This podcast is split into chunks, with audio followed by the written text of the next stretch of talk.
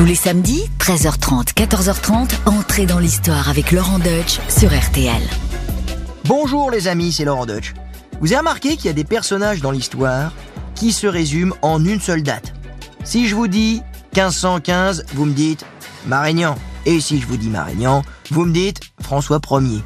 Un vrai réflexe de Pavlov. Oui, quasiment tout le règne de ce roi, aussi célèbre que méconnu, est associé à cette image d'Épinal. Cette image d'un roi chevalier qui passe sa vie à chasser et à faire la guerre sans trop savoir pourquoi, si ce n'est le plaisir de foncer dans le tas. Les Italiens ont appelé ça la Furia Francese. Celle d'un roi fanfaron qui joue au bras de fer avec Henri VIII Tudor lors de l'entrevue du camp du Drap d'Or. Celle d'un roi tête brûlée toujours en guerre contre l'empereur Charles Quint. Le pot de terre contre le pot de fer. Il y a aussi cette image d'un roi très chrétien qui s'allie pourtant au sultan Soliman le Magnifique, le pire ennemi de la chrétienté. Quant à sa gestion du royaume, parlons-en. Ce roi absolu était en fait dominé par sa mère, par sa sœur, par ses innombrables maîtresses et par ses ministres. Et qu'en est-il du prince de la Renaissance, protecteur des arts et des lettres qui a recueilli le dernier souffle de Léonard de Vinci et la Joconde par la même occasion?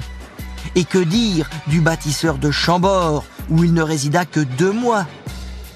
Ce François Ier, qui mesurait plus d'un mètre 90, avait-il la tête dans les étoiles ou n'était-il qu'un nain parmi les autres rois de France?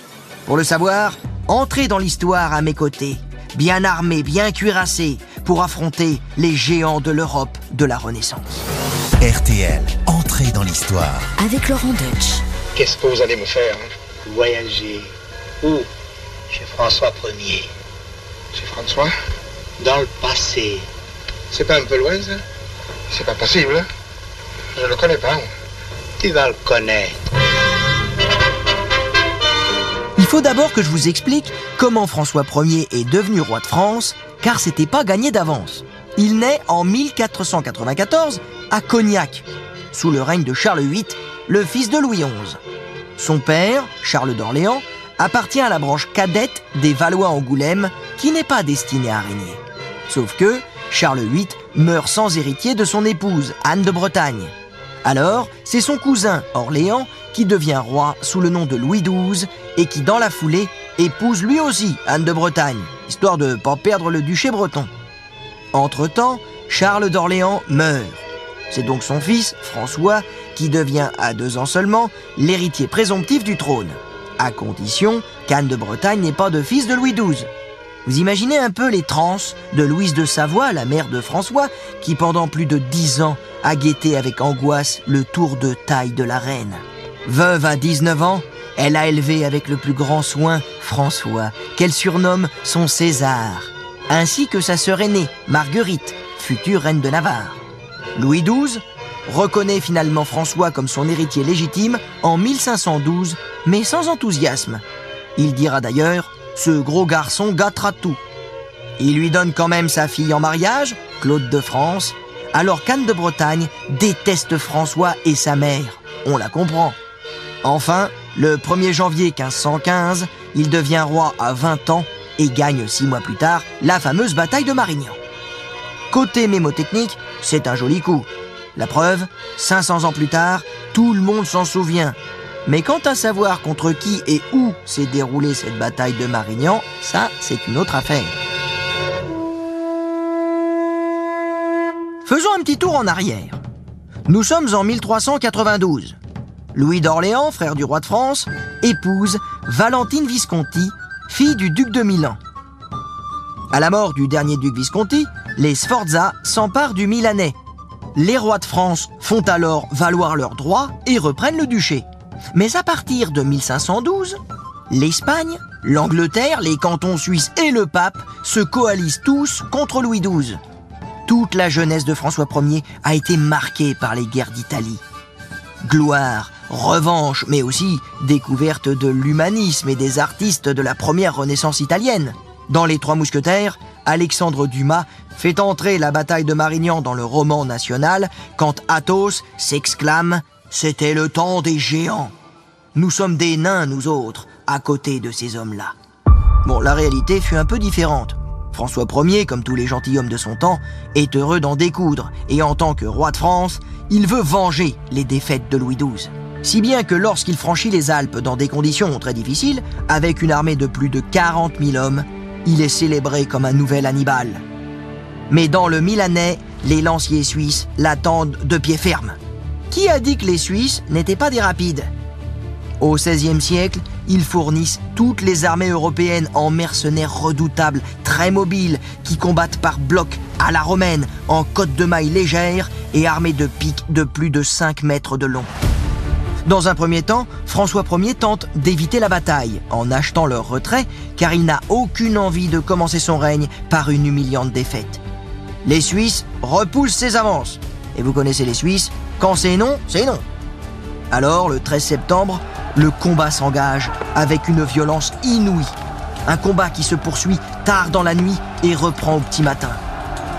Les Suisses résistent, mais devant l'efficacité du connétable de Bourbon, qui commande l'armée française, la puissance de son artillerie et l'arrivée de renforts vénitiens, ils finissent par se retirer en bon ordre. Les Suisses laisse plus de 9000 morts sur le terrain, et les Français presque autant. Une vraie boucherie. Même Bayard, c'est le, le chevalier sans peur et sans reproche, il a failli rester sur le carreau. d'ailleurs, puisqu'on parle de Bayard, a-t-il vraiment adoubé le roi le lendemain de la victoire ou est-ce une légende? François Ier n'en dit pas un mot à sa mère, à qui il écrit pourtant tous les jours. En fait, un seul auteur a évoqué ce grand moment, Certains historiens pensent plutôt que c'est le connétable de Bourbon qui a fait François Ier chevalier lors de son sacre. De toute façon, inutile de prendre une balle perdue dans cette guerre de spécialistes, ce qui est certain, c'est qu'après cette victoire, François Ier est fêté en France comme un nouveau César. C'est Louise de Savoie qui est contente. Mais il n'est pas le seul à revendiquer ce titre. En 1520, émerge une nouvelle génération de jeunes rois qui, pendant près de 30 ans, vont se défier, s'affronter, se réconcilier, s'allier, se trahir. Ces rois, ce sont François Ier, Henri VIII Tudor et Charles Quint. Ils ont pratiquement le même âge et ils sont arrivés tous les trois au pouvoir entre 1510 et 1520. L'Europe est alors bouleversée par les débuts de la Réforme, par les grandes découvertes et par la montée en puissance en Orient d'un quatrième souverain, le sultan Soliman, qui menace les chrétiens jusqu'en Hongrie. Tous sont imprégnés d'une culture guerrière, proche de la chevalerie du Moyen Âge. Tous aussi sont convaincus qu'ils ont reçu la mission divine d'étendre leur empire sur toute la chrétienté, ou pour Soliman, de la convertir à l'islam. François Ier affronte tout d'abord Charles Quint dans la campagne pour l'élection impériale, oui, je vous rappelle en effet que la couronne du Saint-Empire romain germanique n'est pas héréditaire. Elle est conférée par sept princes électeurs allemands qui ne sont pas obligés d'élire un membre de la dynastie des Habsbourg, ni même un Allemand d'ailleurs. Mais quand même, l'arrière-grand-père et le grand-père de Charles Quint ont été empereurs. Ils se considèrent donc comme le candidat naturel, ne serait-ce que par l'immensité de ces territoires sur lesquels le soleil ne se couche jamais. Écoutez plutôt Allemagne, Pays-Bas, Espagne, Italie, Afrique, Amérique. Que pèse François Ier face à ce souverain planétaire? Peu de choses apparemment. Mais le royaume de France, lui, est compact, d'un seul tenant, prospère et déjà très centralisé. Avec 16 millions d'habitants, il est le plus peuplé d'Europe et son armée est puissante. La victoire de Marignan a imposé un statu quo entre les belligérants pour un certain temps. Alors, euh, pourquoi ne pas tenter le coup? Eh oui, François Ier, un petit peu plus âgé que Charles, beaucoup plus charismatique, il se verrait bien au nouveau Charlemagne. Bon, en réalité, il n'a sans doute jamais vraiment cru à ce rêve. Mais par contre, en achetant à prix d'or le vote des électeurs, il oblige le Habsbourg à surenchérir et à s'endetter. Entre pot de vin et emprunt, il dépense une tonne et demie d'or, mais il commet l'erreur de menacer militairement les électeurs. Charles Quint, soutenu par sa tante Marguerite d'Autriche, gouvernante des Pays-Bas et très influente en Allemagne, finit donc par l'emporter au prix de 2 tonnes d'or. Charles Quint est sacré empereur le 23 octobre 1520 à Aix-la-Chapelle. François Ier lui voue désormais une haine irréversible.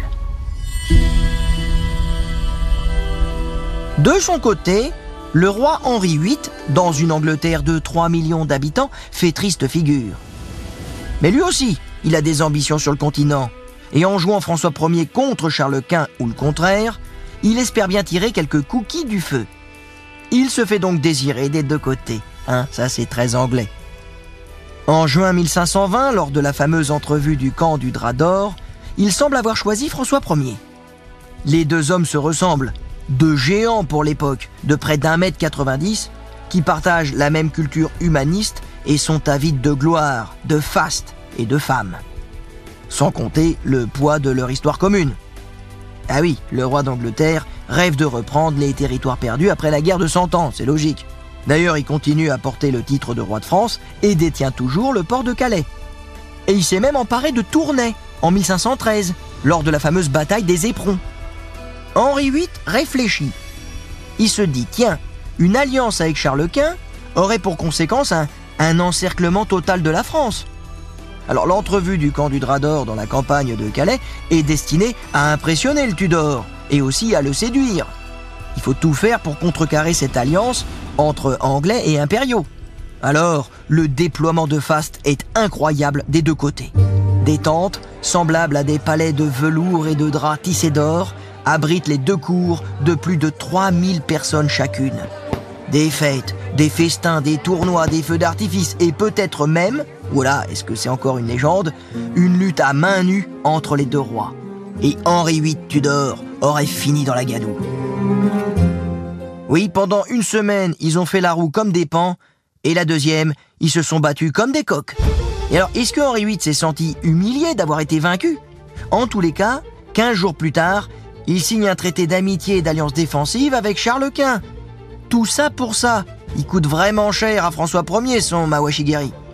Et cependant, pour la postérité, cette entrevue est restée un moment exceptionnel de magnificence, de diplomatie et de communication à une époque où les souverains ne s'aventurent hors de leur terre que pour faire la guerre. Et c'était si exceptionnel que d'ailleurs il n'y aura plus de sommet officiel entre deux monarques avant 1805, lorsque Napoléon Ier et l'empereur François II se rencontreront après la bataille d'Austerlitz. Depuis 1521, les problèmes s'accumulent pour François Ier. Le Milanais a été repris par les Sforza, le chevalier Bayard est mort en Italie, les mercenaires suisses refusent de se battre parce qu'ils ne sont pas payés, et le roi a perdu son meilleur chef de guerre, le puissant connétable de Bourbon qui est passé chez les impériaux. Ah oui, il s'est révolté et s'est mis au service de Charles Quint et a ouvert un nouveau front en Provence. Faut dire que François Ier et maman Louise de Savoie lui avaient piqué ses terres au connétable. Peut comprendre que le mec se soit un peu énervé. François Ier part en guerre, il confie la régence à Louise de Savoie et franchit les Alpes une deuxième fois. Il récupère Milan et fait le siège de Pavie, occupé par les troupes de l'empereur. Et là, ça va mal se passer.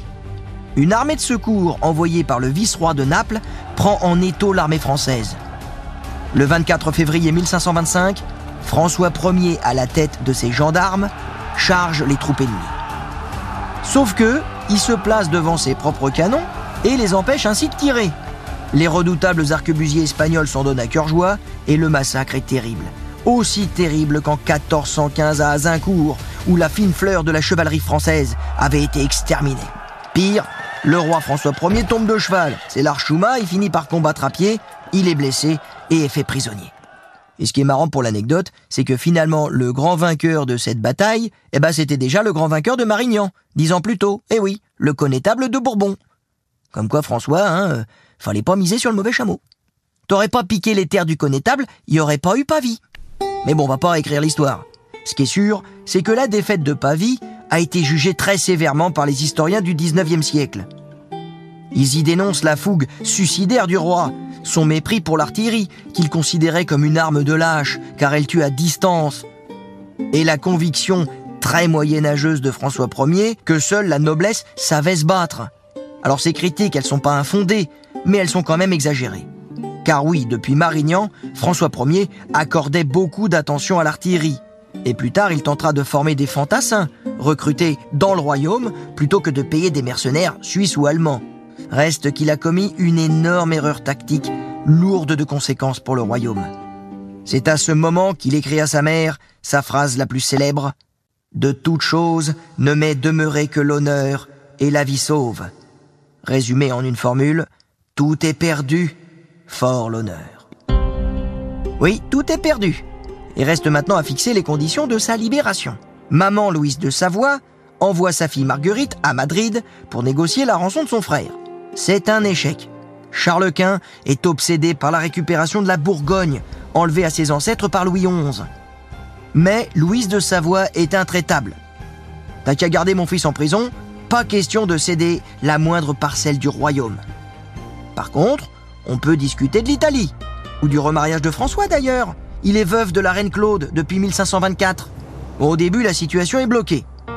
François déprime dans sa prison, il songe même à abdiquer, puis cède à toutes les exigences de l'empereur. Le 14 janvier 1526, il signe le traité de Madrid et jure de le respecter tout en faisant enregistrer par notaire la nullité de ses concessions faites sous la contrainte.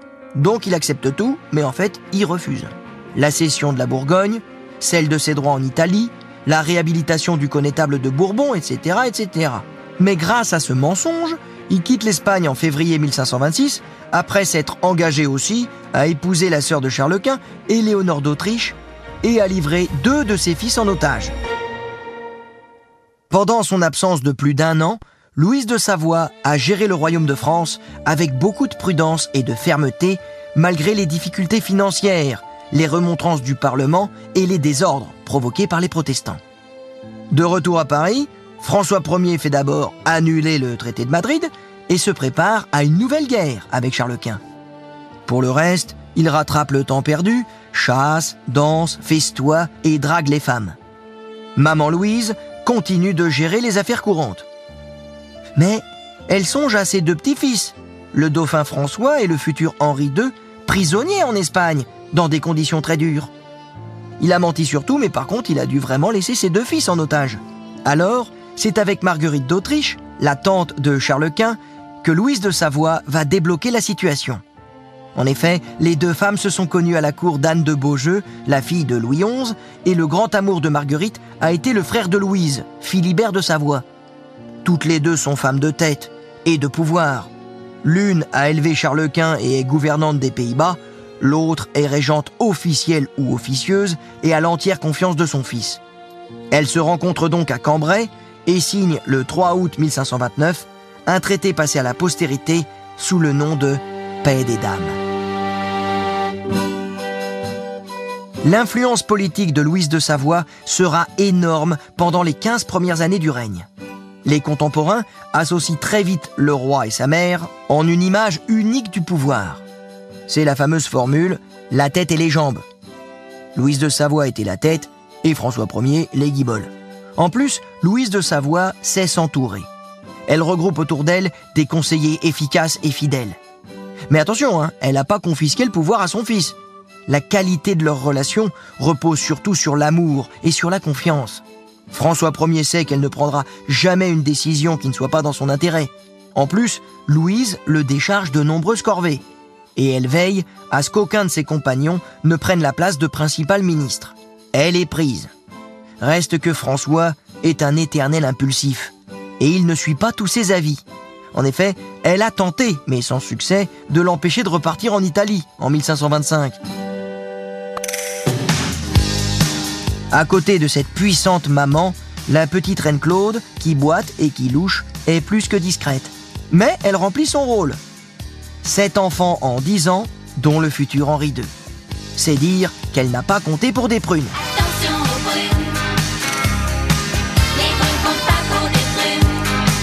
D'ailleurs, vous connaissez l'anecdote?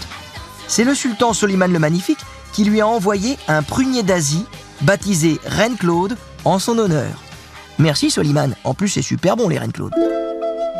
Quant à la sœur de François Ier, Marguerite, dite la perle des Valois, eh bien, elle a certainement été une des femmes les plus brillantes de la Renaissance.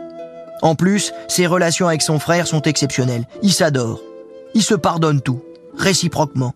Avant d'épouser le roi de Navarre, elle remplace souvent à la cour la reine Claude, quand pouvait plus d'accoucher. Plus intelligente, plus encline aussi à la spiritualité, elle incite le roi à la tolérance envers les protestants dont elle se sent proche, sans toutefois se convertir à la réforme. Mais en 1534, des textes injurieux pour les catholiques sont affichés jusque sur la porte du château de la Chambre du Roi à Amboise. C'est la fameuse affaire des placards. François Ier est furieux et la répression commence. Et là, prudemment, Marguerite s'efface.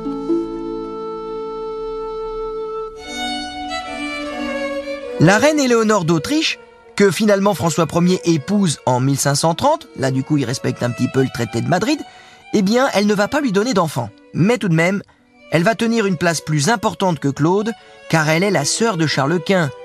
Et elle va travailler, sans succès, à la réconciliation des deux souverains. Et oui, François Ier est un petit peu isolé à ce moment-là. Maman Louise de Savoie est morte, Marguerite s'est éloignée, c'est une autre femme qui domine la cour, et même euh, deux autres femmes hormis la reine, la maîtresse en titre du roi. Eh oui, le roi et ses maîtresses. Ah là, j'imagine que vous attendiez ce moment avec impatience, hein, vu la réputation de séducteur de François Ier. Mais est-ce qu'il était beau au moins? Son portrait par Jean Clouet est célébrissime. On retient surtout du roi, au-delà de sa carrure de rugbyman et du faste de son costume, la longueur incroyable de son nez. Ah, c'est un pic, c'est un cap, que dis-je, c'est un cap, c'est une péninsule. Les vers de Cyrano de Bergerac semblent écrits pour lui. Mais il a son importance, ce nez, car dans l'imagerie populaire, un nez comme ça, c'est un symbole phallique très fort. Ça compense les jambes arquées, le côté courteau, les pieds plats et ses yeux injectés de sang. Et là, je vous vois venir. Vous avez envie qu'on évoque un petit peu la vie privée de François Ier? Hein, vous avez de la chance de vivre au XXIe siècle, parce qu'à l'époque, parler de la vie privée du roi vous aurait destiné à la corde. Brantôme, dont les œuvres vont être éditées un siècle plus tard, révèle ses galanteries. Il le décrit salaud et putassier dans sa jeunesse, n'hésitant pas à sauter sur les femmes de ses proches. Mais il va devenir plus respectueux l'âge venant. Une cour sans femmes est un jardin sans fleurs, aurait-il dit. Et il a sans conteste la main verte. Mais en réalité, deux femmes seulement sont sorties du lot. Françoise de Foix, comtesse de Châteaubriand, entre 1520 et 1525, et Anne de Pisseleu, duchesse d'Étampes, entre 1527 et 1547 maîtresse officielle, elle n'a cependant pas la légitimité de Louise de Savoie. Du coup, les ambassadeurs clament que le roi est gouverné par sa putain. Ah oui, en 20 ans, Anne a obtenu des titres et des biens considérables. Elle est proche des conseillers du roi et elle prêche pour la paix avec Charles Quint et avec les protestants. Mais en définitive, aucune décision importante ne porte sa marque. Vous vous souvenez de l'anecdote selon laquelle le pauvre François Ier aurait gravé sur une vitre de Chambord Souvent femme varie, bien folle et qui s'y fie. Alors ça, c'est sûrement un coup monté par les romantiques, car on n'a pas retrouvé la vitre. Sans compter que François Ier, et ça c'est un de ses rares points communs avec Charles Quint, a fait confiance à nombre de femmes et n'a pas eu à le regretter. Catherine de Médicis, sa belle-fille, l'appelait toujours le grand roi François.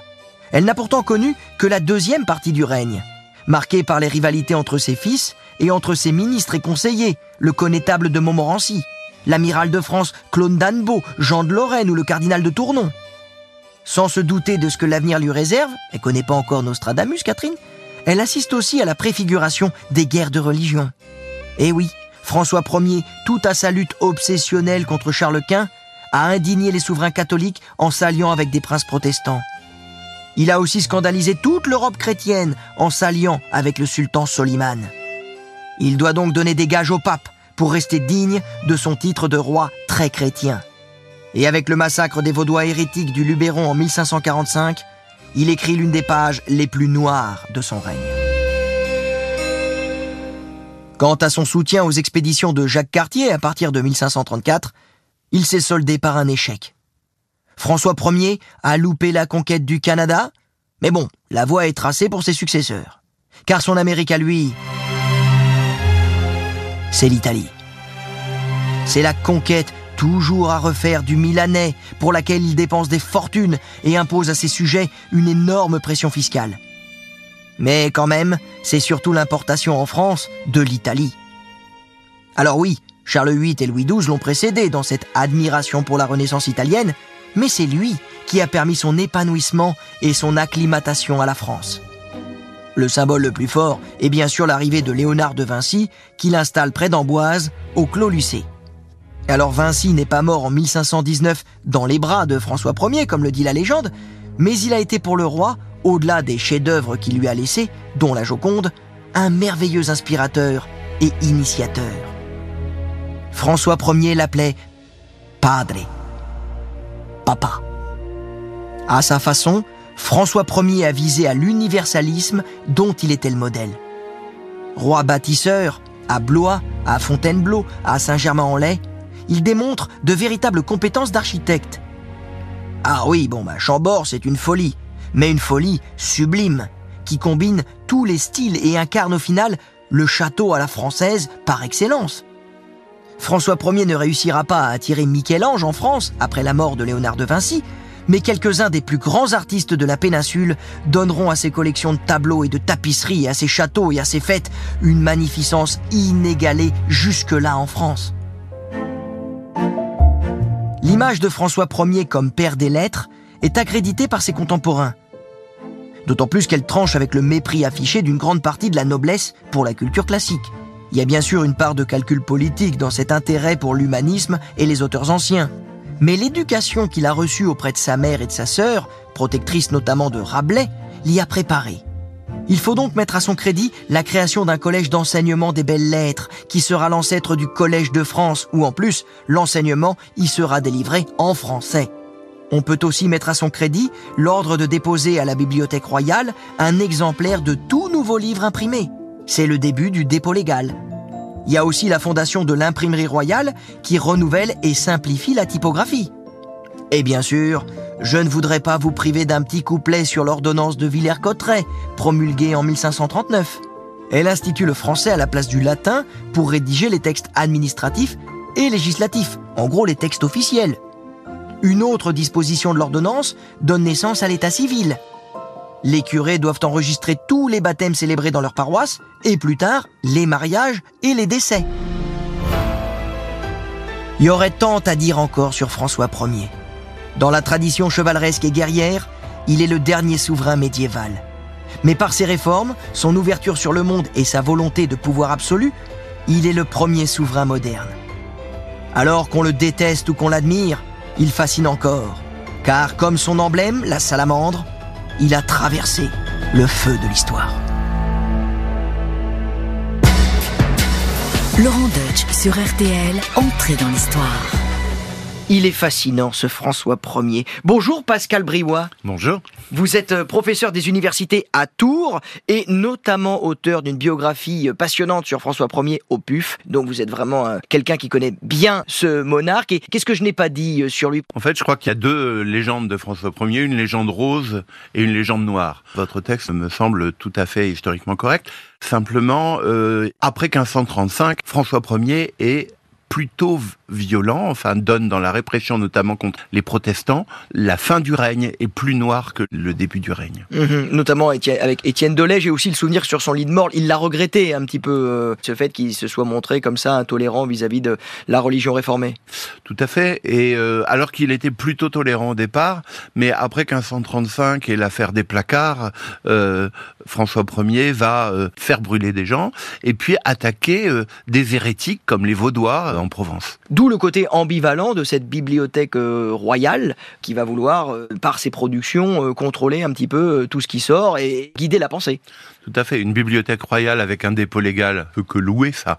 Mais il faut bien voir que c'est aussi l'occasion de contrôler et de censurer tout ce qui s'écrit. Et oui, parce que c'est le moyen aussi de pouvoir maîtriser sa légende, ou en tout cas sa, postérité, puisque tous les, les, rois de cette époque, en particulier les rois de la Renaissance, vivent dans une espèce de mythification d'eux-mêmes. Et ce qui leur importe, c'est pas tant euh, le vivant, mais aussi ce qui va euh, rester d'eux, la postérité. C'est un peu l'image d'Achille, d'Hercule et tout ça. Ils, se croient un peu de droit divin, donc. Euh, César ou Alexandre pour François Ier. Donc c'est ça, et, le but du jeu, c'est vraiment de maîtriser les écrits euh, pour que survive euh, une belle légende. J'ai le souvenir d'une anecdote sur François Ier, on disait souvent que lui, avec sa mère Louise de Savoie, c'était un peu la tête et les jambes. Lui, c'était la force, le gros bourrin de 2 mètres qui part au combat, et elle, elle maîtrisait la politique. Oui, ce qu'il faut comprendre, c'est qu'il a autour de lui euh, toute une équipe, y compris sa sœur d'ailleurs, pas seulement sa mère, euh, qui l'aide. À la Marguerite. À, la Marguerite. Ah, énorme, énorme, magnifique, Marguerite d'Angoulême. À façonner en fait son personnage. Qu'est-ce qui nous reste? Il nous reste l'idée d'un roi chevalier et d'un roi intellectuel. Tout ça,